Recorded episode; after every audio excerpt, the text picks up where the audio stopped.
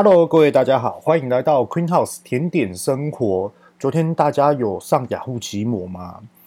雅虎奇摩的首页呢，还有就是一些新闻媒体的一些首页报道，他们报道了一则非常重要的一个新闻，也就是说，美国的佛罗里达发现了有一种罕见的食脑变形虫的病例，也就是说，它是会吃脑的一种的，应该是微生物。那它这个的名称叫做福氏奈格里虫。那通常呢，它们是生存在25度的水温上，然后在这个环境中生存。高温夏季是它们活跃的时候。虽然说台湾现在即将要迈入冬季了，现在是秋季。那在这个地方呢，如果说不小心从鼻腔里面进去，然后福氏奈格里虫呢它会找不到食物的来源的情况之下，会从你的鼻子里面开始去嗅，爬到你的脑部，然后它的死亡率是非常非常高的。福氏奈格米阿里巴脑膜炎，那它这边呢，网络上有宣称，就是说在这个部分，就是有人在一个人工湖的游泳池游泳，那结果后来也是感染到这种的病虫了。那他在短短10天后，就是病情恶化也去世了。那现在目前在美国感染到这种的微生物，它的死亡率是达到 97%。那如果说 PASKET 的听众们呢，你是生长在美国、居住在美国的话呢，要特别注意一下。现在开始要特别注意生活上的一些小细节。其实这些小细节很敏感。你看哦，它从鼻腔就可以嗅到脑部。这样钻进去脑部，我觉得这是一个很恐怖的一件事情。当然啦，这不是唯恐天下不乱，然后来去造谣，其实并不是，是真的要特别去注意的。就像是我们在家里哦，例如说碗洗好了，我们放在烘碗机上面。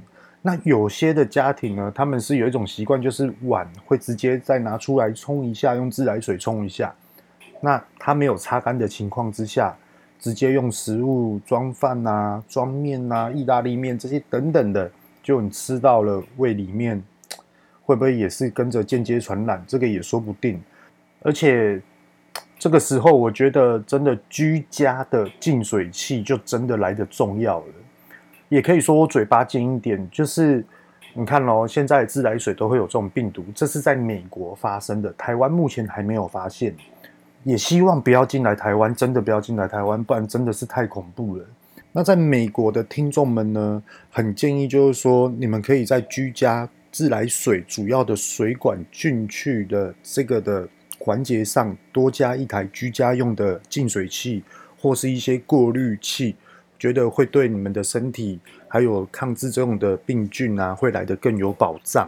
那嘴巴尖一点的就是。其实现在净水器是进场的最好时间，也是净水器呢，尤其是居家用的净水器，不是一般我们饮用水的净水器哦，是整个自来水，我们的洗澡水啊，我们水龙头任何打开的这种的水的净水器呢，真的，我现在开始觉得有需要要安装了，因为我家里有2个小朋友，又有2个。老人，然后我觉得呢，多一个防护，多一个保障。所以，如果台湾或是美国有需要业配的话呢，可以直接 email 给我，然后我们幕后的团队呢会直接跟你做联系。讲到这边啊，跟大家直接分享一下我们目前的状况。其实我们在录制 PASKET 这个 Queen House 甜点生活，全部所有的。支出现金的来源全部都是 Queen House 甜点，就是这个甜点店所收入，然后拿过来制作这个的平台。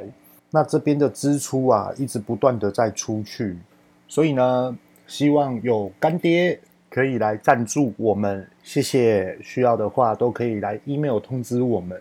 那在这边呢，要特别感谢 Sun Arm 的团队。把我们的 Queen House 甜点生活这个 PASKET 的频道呢，分享到学无止境这个平台上面，然后做这个曝光跟推广，谢谢你们，非常感恩。那也难怪最近我们的流量一直不断的在飙升，一直是6倍7倍的一直在飙升，真的很感谢你们。好，今天呢我们就直接切入重点了。今天要讲的是有关于电视媒体的行销。何谓电视媒体呢？就是有关于新闻报道啊，有些新闻它会推广店家，又或者是电视的一些的节目，然后他会去推广这些店家。那我们今天呢就来聊一下这个的部分。首先先跟大家聊一下，就是说大家有没有听到有一种噔噔噔的声音 OK， 先跟大家解释一下，因为我女儿今天又说她在学校感觉很冷，她想要泡热水澡，所以呢我现在在放水让她去一个浴缸里面玩水。那如果说有噪音的话，再请各位PASKET 的听众们呢谅解一下，抱歉。好，我们回归正题。有关于这种的电视媒体报道啊，它是属于新的还是旧的呢？其实它并没有列为就是新旧之分哦。那现在目前的主流会是什么？很多人都会认为说哦，可能是 YouTube， 可能是一些来自于网络热搜的一些的频道的影片平台。那其实我是觉得它这完全没有主流跟非主流的部分，因为最主要就是要看公司我们主要要去做这个行销的推案的整个整合性的规划。首先先跟大家聊一下，就是说要做电视媒体为什么要做？其实为什么要做？很简单的道理，就是我要去推广我的品牌或是推广我的商品，所以我必须要做。好，它的定义是这样。那我们现在就来聊，在做电视媒体或是 YouTube 这些的平台，只要是电视媒体，前面我们要准备什么？那首先先跟大家聊一下，说为什么会对这个东西特别的有感觉，跟特别的有想法，是因为早在把全部所有我上过电视的内容跟大家聊一下好了。我人生第一次上电视的时候是在海巡署，因为救人，然后也有上报纸。然后第二次上电视是因为也是在海巡署，那时候在实施一个专案的一个宣传。那时候也是各大新闻平台都来，因为它是属于台湾最大的一个专案的重要宣传事情。那也有一次也是恰巧，那时候是真的非常巧，就是那时候在安平，然后刚好有人落水。那时候刚好呢，我在旁边洗海巡艇，在那边冲水，把那种海水把它冲掉，不然那种很容易铁的部分会生锈。那刚好看到旁边就是有年轻人落水，我就直接跳下去，就直接把它拉上来。那人是没事的。那刚好那时候就是有一个记者吧，他就把过程全部拍下来，然后呢他就把照片直接寄给我，自己亲手拿到这个海巡署单位，然后拿给我，然后就说他这个呢想要在报章杂志上面做一个曝光跟一个文宣的动作。那时候我是没有办法去做主的，我也没有回应他，那结果后来就出现了。 OK， 那有关于 Queen House 这个部分的电视媒体，第一个就是时尚玩家，然后第二个就是胡瓜主持的节目，那个节目叫什么啊？我突然忘记了，它是一个娱乐性的一个节目，就是玩游戏的，我真的忘了，真的。然后再来就是东森新闻跟东森财经电视采访。那最后近期的一次就是美的印台湾，这个美的印台湾是我自己付费请电视平台来采访的。那这些的过程呢，我会把全部很详细的分享给大家。当然这一集会比较长，那大家呢耐心一点把它听完，也许你会得到很多的灵感跟体会，来去观察看看你自己经营的品牌到底怎么去实施。首先呢，我要先讲一下，就是在坊间啊，就是在我知道我有听到一些声音，都以为我跟演艺圈很熟，或者是说我是什么媒体的非常熟，互动的非常活跃。在这边先跟大家澄清一下，都不是，并没有，真的，一切呢，通通都是东西好，然后人家就分享，然后结果那时候电视媒体就来专访或是采访这个部分。那我很诚实的讲，美的印台湾真的是我自己去请来的。好，首先呢，我们先来回归正题。在做电视媒体行销前，我们到底要准备什么？我把我自己做不足的地方、失败的原因，会一项一项的告诉大家。那首先，我先讲一下，你一定要有的东西是什么？就是说，你的商品，你是要卖什么样的商品？这个很重要哦。例如说，我是做甜点的，我会做法式甜点，我会做日式甜点，甚至于我还会做饼干。那我们也有研发一款台湾独创的夏威豆酥的这个饼干。那时候每一次的专访，那有些的店家呢，我们是卖一些生活用品，就譬如说包包哦，我们这个包包是防盗的。就譬如说我们在卖电脑包，你这电脑包你怎么摔，就算是下雨天你都不会去淋到电脑，而且你的电脑呢还可以类似什么样的充电，这些等等的。又例如说呢，就是像刚刚开头所讲的，美国现在有这种的微生物竟然会吃人的头脑，死亡率达到 97%。 那现在这种的家庭居家用的净水器是不是要再更扩大，要装大只一点，让这个水的流量更多，然后你用的水，你的洗澡水，你的洗碗的水，全部都是安全的。其实以上我讲的这些就是文案，也就是说，我们要先去思考我们卖什么样的商品，我们到底要怎么去让顾客知道这个的需求。那当然里面最难的会是什么？是食品，因为甜点它是可有可无，饼干它也是可有可无。就算说我今天要吃饼干，市面上百百种，所以说甜点你要创造出你的独特性，甚至于是独创性，来去告诉大家更重要的诉求到底是什么，让顾客知道。 OK， 我们解决了这第一个问题，紧接着第二个问题是什么？你的货源稳不稳？你的制造的量到底有多大？那你的顾客经得起排队吗？也就是说，譬如说我今天我要推广夏威豆酥， OK， 那我开始做了电视媒体报道，一整串的整年度的活动，毫无预算的行销费用直接撒出去。 OK， 那今天顾客他要来跟你订购的时候，你的生产量到底有多少？你总不能让顾客说我看到你了，我现在来订购啊，要等半年后才能拿到，好吧，那我就先订1罐、3罐或是10罐，那我在这边问一下我同事到底要订几罐，然后我这边30罐。其实这样子的看法，这样子的做法到底是什么？其实是不好的。可是现在很多人都认为说饥饿式行销是非常好，我跟你们讲，很诚实的讲，饥饿式行销它是真的非常不好。我先岔开一下话题，先讲一下饥饿式行销，因为我觉得这个很多人都被这饥饿式行销去做败坏。为什么会不好呢？我们去思考一件事哦，当顾客他需要的时候，你用饥饿式行销去对这个顾客，他第一反应是什么？所以说延伸出来，也就是说你的泡沫化的时间会很快的来临。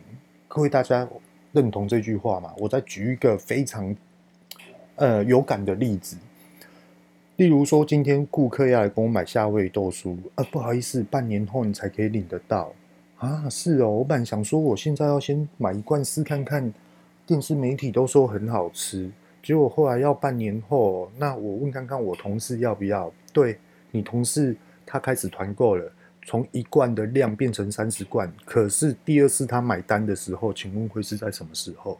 这才是重点。然后再来呢，你今天就算是你走了饥饿式行销，譬如说有些人他认为说，我几点开始，我今天打烊，那我今天的生产量到底多少？我生产量到达了，我就不接单了。其实这个状况是好还是不好？其实也是不好的。为什么？因为你的流量被你挡住了，你就只认为说，我开店，我现在接单接到这边就好了。OK， 我不想做，我觉得身体累，所以说我就是开到几点。其实这样子是不对的哦，像 Queen House 之前有这样子，可是我们是因为 Monica 她前面流掉3个小孩子，好不容易怀胎我大女儿，所以说我逼不得已才这么做，让她好好去养身体，是这样子来的，而并不是说我刻意要什么很拽的、很屌的，然后来去说，哎，不好意思，我们不卖，不是这样子。OK， 那我们现在再来延伸另外一个话题，也许你会感觉到奇怪，我就看人家店家就是做饥饿式行销，他们生意就很好。可是你要知道，真的是饥饿式行销嘛？你要知道背后的真相。那我现在可以告诉你另外一个观念：你今天如果说你今天要做饥饿式行销，你不如去思考限量版甜点、新开发甜点，或者是说这个甜点呢是偶尔才出来一次的，如果需要的话，你们就只有在这一段时间购买，而并不是说，例如 Queen House 全部所有的商品都是饥饿式行销，这是不对的概念。你只能拿几样你的譬如说比较顶级的一个甜点，或是用非常顶级的食材做，就例如 Queen House 有一款欧姆生乳卷，因为它这个是用欧姆纯生鲜奶油制作的，那它每一次都是坐飞机来台湾，所以说每一次我们要等到空运来台湾我们才可以制作，而且它的食材成本非常非常贵，夭寿贵啊！我跟你讲，一罐900多块，就一罐这种纸包装的，很像牛奶这样子，然后一罐又打不出多少的一个生产量。那当然啊，在坊间也有很多人就我号称我用欧姆，然后结果他们也是套来套去。那我们是全部100%。好，这题外话，今天不是讲我的商品厉害 ，OK？ 好，那如果今天我要主推这个欧姆生乳卷怎么办？它的食材非常贵，而我不敢去大量生产，所以说我一定选择是，我现在开始要开放这个北海道欧姆生乳卷的订购，那请问有几个人？然后预计什么时候可以取货？因为飞机才会送达到台湾，那有时候飞到了松山机场，海关又会抽检，那抽检了之后又要等更久，原因就是这样来的。那欧姆生乳卷它这种东西也不能就是大量交货、大量的囤货，没办法，这支食材的保存期限就21天，所以说它的制作的环境、制作的条件、制作的很多的等等因素都来得非常的困难。所以说，很多的听众呢，你只要看到有一些甜点店使用欧姆生乳卷，它号称100%，我跟你讲，这些甜点店你一定要去支持它，因为这一款食材是非常非常难拿得到的。就算你拿得到也非常的贵，今天我没有帮他业配哦，而且这间厂商他不会去看得起我们这种的甜点小店，真的，他永远都只会去看一些的中盘商或是大盘商，然后大量的批货，然后变成这一款，哇，怎么那么贵啊？都是这样，真的，看赞助行为就知道了。以前我要去世贸，我要开始去打这一支的北海道欧姆生乳的时候，我还特别去跟他们的代理公司讲说，可不可以赞助我一个超大罐的牛奶的 demo 商品，就是它的模型，让我在世贸展的时候可以让大家知道。结果后来没有声音，然后他们也不要。结果后来现在你只要看到大型通路或是一些量贩店，通通都有。我也搞不懂他们在思考什么。我们是直接帮你做推广的店家，结果我们这种小店家他们看不起。我这边就要 complain 一下，真的。北中南东有多少的店家，他们都是使用欧姆生乳，而台湾真的只有欧姆生乳吗？中哲也开始出这种高档的生乳，我也可以换啊 ，complain 啊，真的啊，有跟没有，反正我可以把食品变得好吃，这就是厉害。好，这一段讲完了之后呢，我们现在开始再讲一些电视媒体的一个行销行为。刚刚讲到的就是说，你的量产到底可以达到多少，而不建议你去做饥饿式行销，非常的不建议，真的。OK， 那第二个环，那接下来的环节不能说第二个，因为有好多个环节。那接下来的环节会是什么呢？今天顾客他在电视上面看到你了，或是说不知道你的品牌或是你的商品的消费者看到你了之后，请问他们要去哪里订购？这是一个很重要的问题。那时候你是不是就要开始准备上架？准备的哦，有很多，比如说公司网站，譬如说你的 Facebook、你的 IG， 或者是说虾皮你要上架 ，PC Home 你要上架，雅虎奇摩商城你也要上架，乐天你也要上架。你要把很多很多的购物平台把商品上架，因为你不可以去放弃任何消费者来搜寻你的时候不方便买单的行为状况。各位大家懂吗？也就是说，今天我看到捷安特脚踏车，我好喜欢这一款脚踏车，而且它是限量的，那我要去买，奇怪，我要去哪里找它？好，那我去捷安特的官网看好了，有，那不就幸好捷安特它有官方网站？那如果说捷安特没有官方网站啊，没有，好吧，可能台湾没卖，那算了，你的客人就跑了。各位大家懂吗？所以说你的前置作业一定要这样，而且这是一定要做的。那接下来另外一个环节会是什么？这些的细节我们是不是都要去做好？ OK， 如果说各位店家你已经有这些铺陈了，那你还要再更注重什么呢？怎么样去强化或是加强？ OK， 我现在来跟大家讲怎么去强化。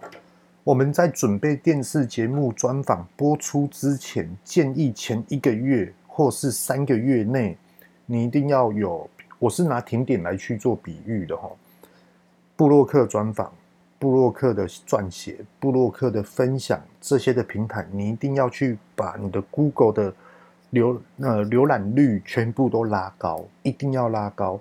那你部落客你可以去找谁呢？你可以去找一些比较流量比较高的。那未来我会去讲一下什么叫做分母分子行销法，这个未来会跟大家讲。那你们可以先去铺陈，就是说，这个东西我们即将要有什么时候才是主打的周期？那主打周期的前面，你要创造一些网络的小流量，或者是说，怎么样让消费者不知道你的消费者来去知道你这个品牌开始在游走。这就是前面的铺陈。那接下来重点就是电视媒体或是新媒体 YouTube 这种的部分的一个强烈的曝光。像刚刚我所讲的这些的优化的模式，它是属于什么样的一个行销推广方式呢？是属于单一商品。就例如说，举个一个最近的一个例子，我用车子的方式来跟大家讲。各位大家一定知道 Toyota。那 Toyota 呢，有一款车子呢，它的名称叫做阿房。这一台车它是7人座商务用车，非常非常的喜欢，而且我觉得它是非常非常的实用。那各位大家知道吗？油电混合的阿房即将要进来台湾。那他现在在铺陈这一台车的时候，他是先找谁来去做曝光？当然也是 YouTuber 开始慢慢的来去做曝光。可是他的官方网站有吗？我不晓得，也许没有。那也有可能台湾总代理他开始在计算说，这台车在台湾1年的销售量大概会多少，他们要去跟日本订车，这些等等之类的。那我们就可以从这边开始延伸出来。原来行销大概的模式应该大家都有感觉了。那其实最主要你要去看一下你的商品会是什么，哪怕是好，现在 Toyota 的油电混合车即将要进来台湾，那这台车会不会热卖？我相信会，因为非常省油。以前的阿房是 3500cc， 1公升市区只能跑8公里，因为我有开过，然后很有力，可是就是太耗油了，不适合在都市行走，它只适合在长途旅程，像高速公路这种。可是油电混合一进来之后，在市区真的就很适合了，而且会更省油。好，那在这个部分呢，顾客的需求是不是就出来了？那是不是有很多的平行输入，他们就会先抢一步的优先？这都说不定哦。那现在的 Toyota， 他们什么时候才会让官方网站出来？他们什么时候才会让电视的广告的媒体出来，或者是 YouTube 上面我们所看到的一些广告插播，这些才会出来呢？还不晓得，可是我相信很快就会出来。而那个时候就是他们准备要强打这一台车子的时候。所以所谓的行销，电视媒体行销之前，你一定要去知道说，各位的创办者一定要懂这个。他们是有曲线的，而这个曲线呢，它是一个小坡，再来慢慢的成长，再来慢慢的成长。当如果说，你的主打开始要出来之后，你一定要有一个高潮，而且是要翻倍的高潮，这才是真的是有效率的。那有些是因为，这个商品，譬如说 Apple，它这商品版就很红啦、啊。好啦，假设说我今天讲 iPhone 15要出来了，请问 iPhone 15出来之后，大家都不知道是什么样的状况。可是当这个消息一出来，它前面的坡度就是非常非常的高，当开始开卖的时候更高，甚至于很多人排队，这就是他们行销的力道。而且他们是，这就是要去看一些就是新品牌跟旧品牌，或是新品牌跟有历史性、有故事性、有需求性的一些的新品牌来去做一个评比。你要去思考一下，你总不能去把 Apple 的行销拿过来我自己用吧，那个一定会死。所以说你要去穿插的去比对，诶，人家的行销方式哪一点好，那我可以去吸收的是哪一个，那我可以做的又是哪一个，因为每一笔的行销通通都要花钱。所以说行销是同等于有多少钱做多少事，不要像我以前这样做过头。然后以前呢做了很多的行销，换来的却是我自己的经验，全部所有的累积一些有好有不好的经验。好 OK， 那我现在呢就来讲一个这一集呢电视行销的重点，它的核心。我们知道说即将要高潮了，那高潮到底是怎么分布？这边先跟大家聊一下，所谓的高潮它有分两种部分。今天你做这个电视的一个专访性节目，或者是说你要去曝光让大家知道，请问你是要做你的品牌推广还是商品推广？这两个你一定要分清楚哦。品牌推广也就是说创办人是谁，那我为什么要去做这个品牌，那这个品牌在卖什么东西，这个品牌它所研发出来的东西又代表什么样的象征跟意义跟需求，还有它的质感、它的材质这些等等之类的，我们都非常的要求，这就是在讲品牌。那另外一种呢就是在讲商品，就譬如说 Toyota 的阿房，或是 Queen House 的夏威夷豆酥，或是 Queen House 的北海道极鲜生乳卷，这就是在讲这一支商品。那通常这一支商品就会讲到的很 SOP， 就是很一概性的、一贯性的这种的讲法，就是说，现在 Queen House 现在有出夏威夷豆酥，然后一罐200公克，售价500块，是全世界最贵的。那怎么订购？那订购方式怎么样？电话来电。对，这就是在讲商品。那你觉得今天你是创办者，你会选择哪一个？那我在这边跟大家分享哦，有好的跟不好的，两者都会去做比喻。那在这边呢插播一下，如果可以的话呢，请我喝一杯咖啡，讲到真的很口渴。那下面有网址，大家都可以点进去，有50块、75块、100块，看你想要让我喝星巴克还是 7-11， 还是中间等级的咖啡都可以。好 OK， 我们继续。我们先讲品牌，我们今天要去讲这个推广。台湾最有象征性广告宣传哦，在曝光广告永远都是讲品牌，永远都是讲个人的。最好的例子是谁？就是江振诚，米其林3星江振诚。他永远每一次做行销的方式通通都是在讲他的创作理念，他选择的食材，他觉得他的初心。这边跟大家聊一下哦，他所谓说的初心就是起初的初，初中的初，这种的初心。那还有去讲他怎么去选用食材，跟他怎么去运用创意来去开发他的这种的米其林3星美食。那当然我自己本人有吃过，也有上过他的课，那也有去做一些互动，然后这些的。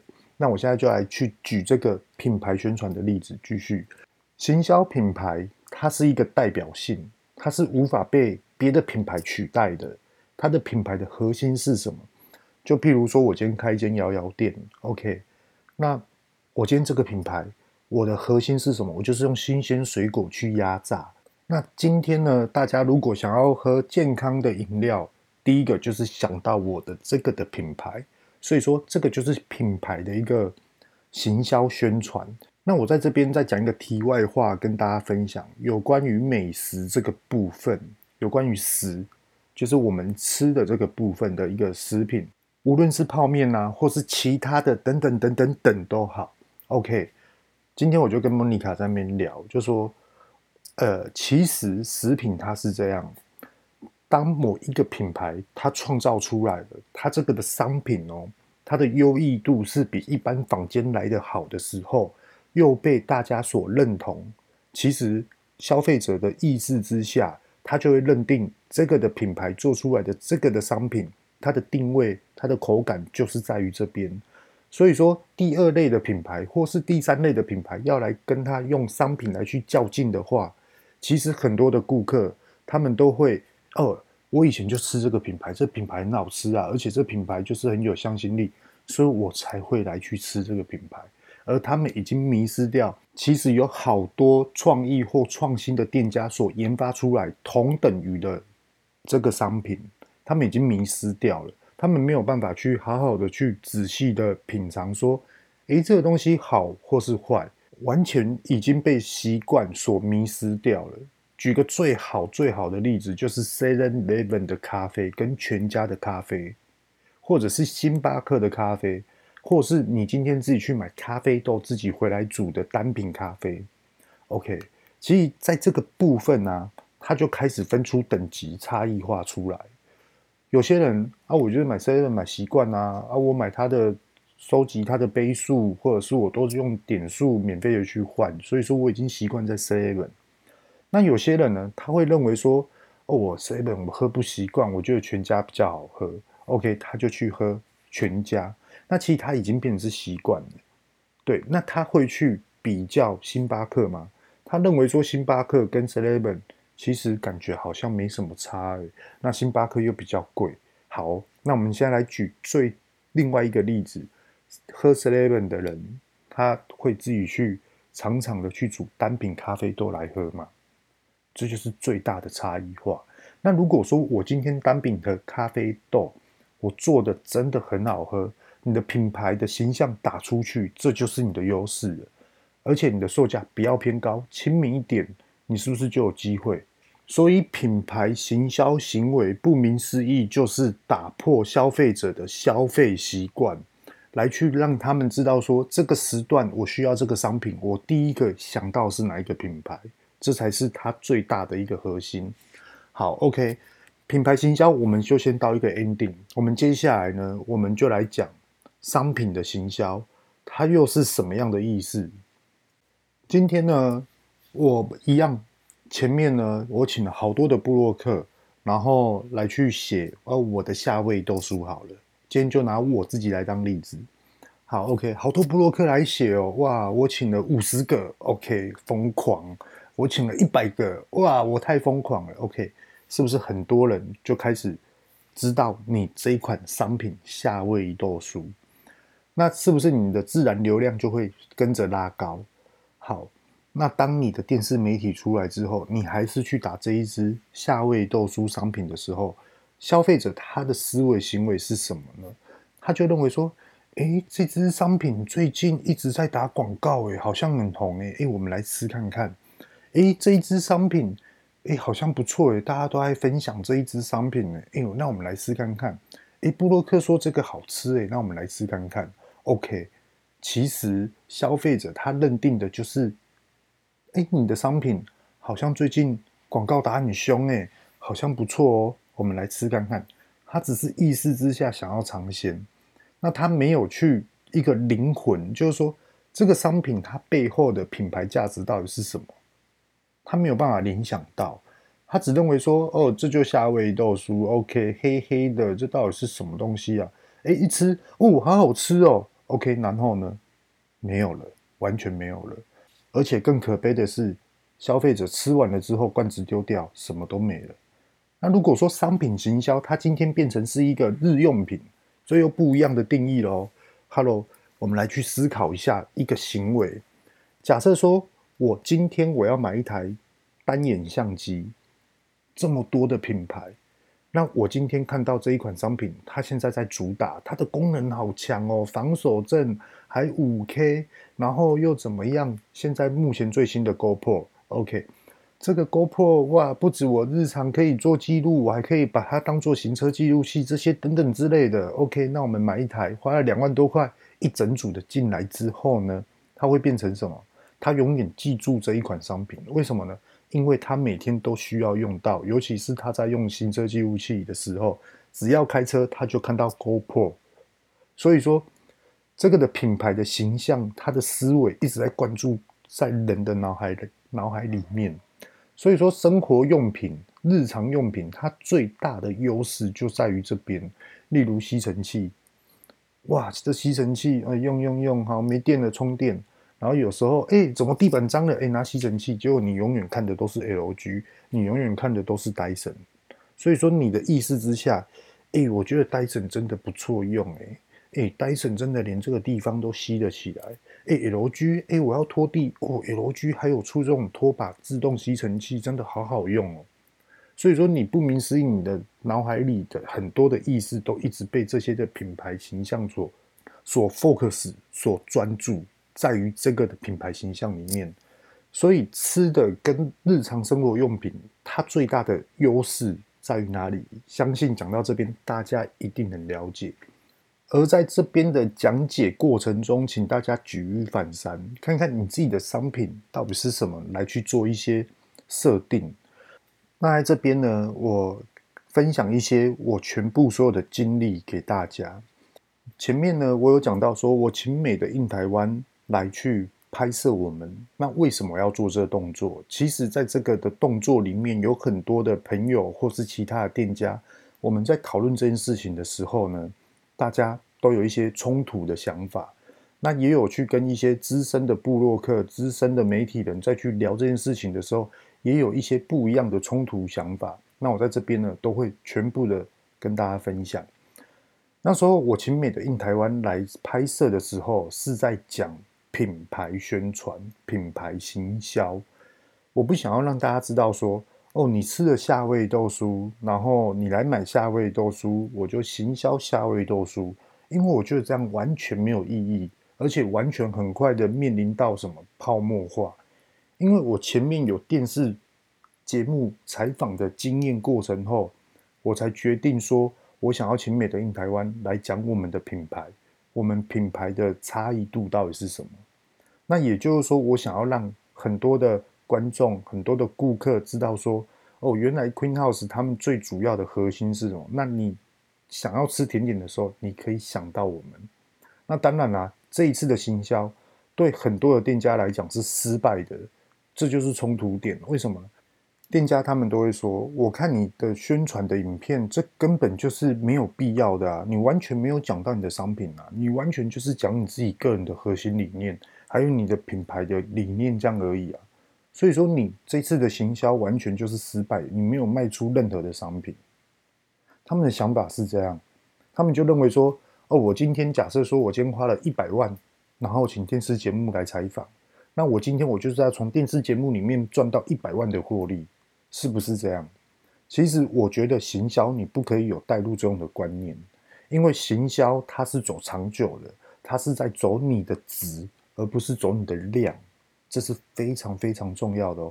无论你是在做什么，如果我今天的行销，我就是要追求我的商品卖出去的量很大很大，那我干脆我就去找行销的团购网就好啦，团妈一些的团购网，只要是团购的公司，我就直接给他们帮我做处理就好了。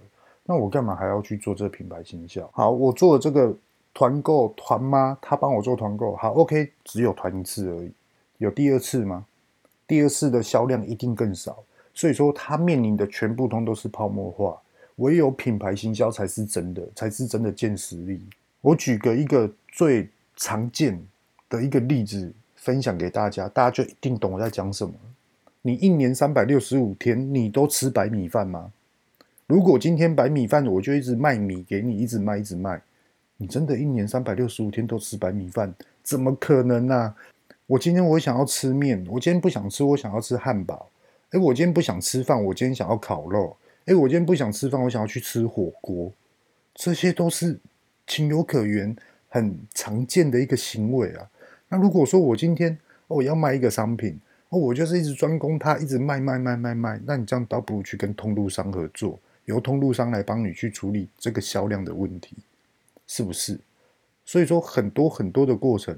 而且那时候讲到后面还被感觉好像被讽刺一样，就是心里有一点 OS 很不爽这样，就是那种个人主见开始慢慢的呈现出来，想要去跟人家反驳，可是后来又想到说出来自己做生意还是好聚好散这样子。所以啊，很多的店家啊，就是你的生活周遭的朋友，如果在做任何的行销行为，有时候真的不要去看表面，因为你要先去从对方的需求开始看起，也许对方的需求是你没有办法体悟到的，而你听到他的需求之后，你可能会有觉醒一些的小细节。 OK， 那我现在就来分享啊，不是分析，就是说那我跟一些资深的媒体人在那边聊这件事情的时候，又有什么样的冲突的一个思维想法。资深的媒体行销人员，他们就认为说你讲的这一集很好不错我觉得真的是完全符合你的品牌形象，你要开始冲流量了，真的，你接下来你要开始冲了。对啊，现在就是只有冲流量，只有这一招。对，那怎么去冲流量，这个未来我会跟大家讲，就是分母分子行销法。可是我不能代表说我讲的非常适合你，或是我讲了之后就可以带你绵绵不绝的生意，并不是这样。生意是很奥妙的，你一定要从你的顾客开始做出发点，来去回溯到你自己的店家，而不是什么东西都是从店家开始出发，就是感觉好像强迫消费者就是来给你买单，这不是哦，这种东西叫做直销。我们不做直销的行为 ，OK。那如果说未来我们在 email 上面联络许多的 PASKET 的听众，我认为你是直销的行为的情况之下，我会自然的回避。在这边呢，如果说你有发现到我有这种状况的话，再请您见谅一下，因为我真的不喜欢人去拉人的动作。很多东西应该是商品好而去带动这个市场，而并不是人。那在这边呢，最后跟大家讲一个我最主要核心的一个行销的思维，跟大家分享。无论是什么样的商品，什么样的店家，无论是食衣住行等等之类的，它的行销核心，我觉得这个理念是比较不会去做变动的。也就是说，其实行销就同等于你的商品，你的商品好，你的行销自然而然就强。你的商品不好，你再怎么做行销，真的都不会起来。所以说，在做什么样的事情的时候，有关于事业行销这个部分，你一定要回溯去看看你的商品的呈现到底是怎么样。而且，当你的商品好，你的行销就同等于事半功倍。为什么很多的人、很多的店家、很多的品牌瞬间的飙涨，不就是因为商品好？不就是因为商品的品质好，需求好，对不对？大家思考一下，我讲的是不是有道理？然后一定要跟大家讲的，虽然说我有去学校演讲过，或是 Line at 的总公司演讲过，可是我从来没有认为说我是老师，我也不会想要去作为这个老师的权限。所以说呢，很多的，就是有这种的邀请呢，不要去说我是老师，而且我从来不见得我是老师，我只是我有经历过这件事情，什么样的事情是好的，什么样的事情是值得去思考的，来去分析给大家听。那当然做最后的决定还是出在于各位听众。 OK， 好，今天呢我们就分享到这地方，其实还有很多话想要讲啊，可是真的讲到口渴了，那也讲了1个多小时了。对啊，可以的话，请我喝杯咖啡吧。OK， 今天就讲到这里，这里是 Queen House 甜点生活，我是玉道贤，各位拜拜，下一集见。下一集我接下来会很精彩，真的超精彩，分母分子行销法，很多的法则都会分享给大家。OK， 拜拜。